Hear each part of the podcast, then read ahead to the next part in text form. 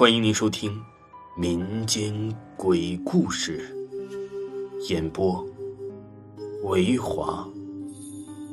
如果您喜欢维华讲的民间鬼故事，那您就不要吝啬您的小手，点个赞，关注一下再走吧。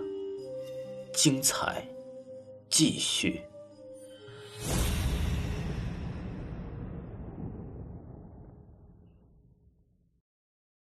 坟头怪树莫乱砍。何大胆不信鬼怪，也不信鬼神。年轻时啊，何大胆经常是走夜路，就算是经常闹鬼害人的夜路，也什么事儿没有发生过。所以大家都说鬼也是欺软怕硬那会儿的。有一次啊，何大胆家的锄头柄断了，需要一根笔直坚硬的木头。何大胆呢，于是拿着柴刀到后山寻觅。寻了一炷香光景，仍然是没有趁手的木棍何大胆就想勉强砍一根来用就可以了。可就在这时，何大胆经过了一处坟堆，竟发现坟头上长着一个笔直的怪树，叫不上名头，因为啊，这个树太直了，如同孙悟空的如意金箍棒一样直，高一丈，一手可握。敲了敲，是通体结实，正是当初柄的。合适材料，何大胆于是就要站稳开始劈砍，却猛地听到了一个声音在后面响起：“砍不得，砍不得呀！”何大胆猛地止住，转身看到了一个衣衫褴褛的老头，颤颤巍巍的过来，一边啊还口齿不清的喊：“砍不得！”何大胆等他走近问：“老人家呀，为什么砍不得呀？”这老头啊严肃的说：“坟头长树是怨灵有苦。”这树啊，吸怨灵，抵消罪孽。你砍了这怨灵，不要是危害乡里吗？砍不得，砍不得呀！这何大胆啊，听到这就笑了，真是危言耸听啊！这树只不过是随意长的，人死灰飞，各有本分，什么冤不冤，魂不魂灵的。说完，仍依旧挥刀砍去。那老头疯疯癫癫的，又是拍大腿，又是捶胸顿足，大祸临头，大祸临头啊！何大胆两三下就把那怪树给砍了下来，剔净了多余的枝叶，扛着杆回去。越看越觉得这木柄不错，对疯老头的警告啊是毫不在意。回到家就叮叮当当的削好了棍儿，锯成了想要的样子，安在了锄头上。他呀想起了老头的话，还觉得可笑。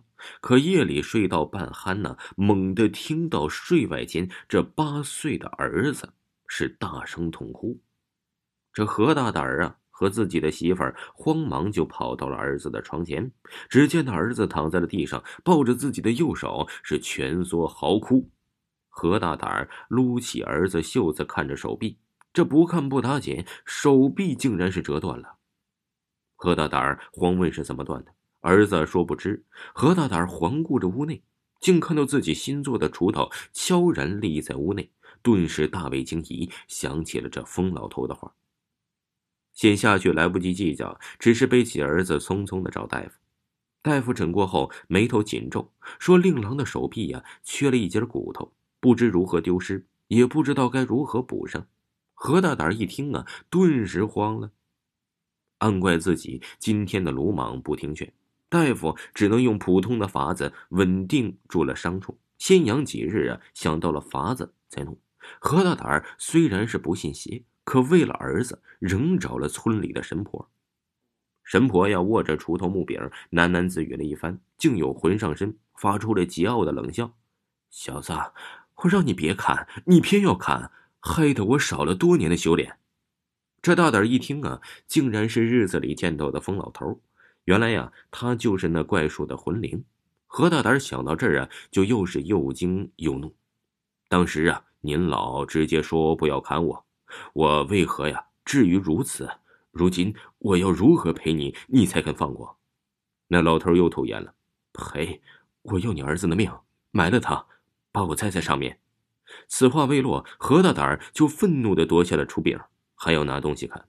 神婆慌忙制止，说：“这东西可能偷了你儿子的骨头，你弄他，你儿子也会痛。我劝你啊，还是好好供着，弄些牲畜养他，消消怒火。”何大胆却怒了。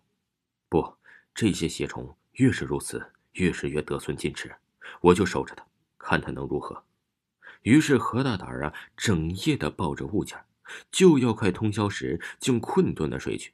朦胧间，一壮年青衫男人走来，竟向何大胆作揖：“恩公，多日今得将鬼树砍去，否则我日日遭受他的抽魂，一直不得抽胎离去。”何大胆这才明白，原来是那坟头所埋之人。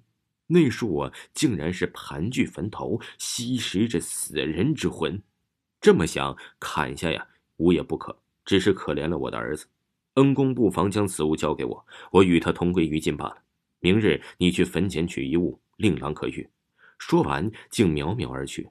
何大胆醒来，发现手上的锄头已不见踪影。天明后，何大胆跑到了昨日那坟头处，竟发现坟堆炸裂，里头翻开了。凌乱一片，几乎没有完整的骨头，只有铁锄一落坟前，竟旁边还有一小块节节的骨头。只有那铁锄头一落坟前，何大胆将骨头取回给大夫，真是丢失那节儿，费了不少的功夫，竟然安了回去。于是啊，他若无其事一般。何大胆后来呀，重新埋了那坟，每年皆会上香拜祭。听众朋友，本集播讲完毕。请您继续收听。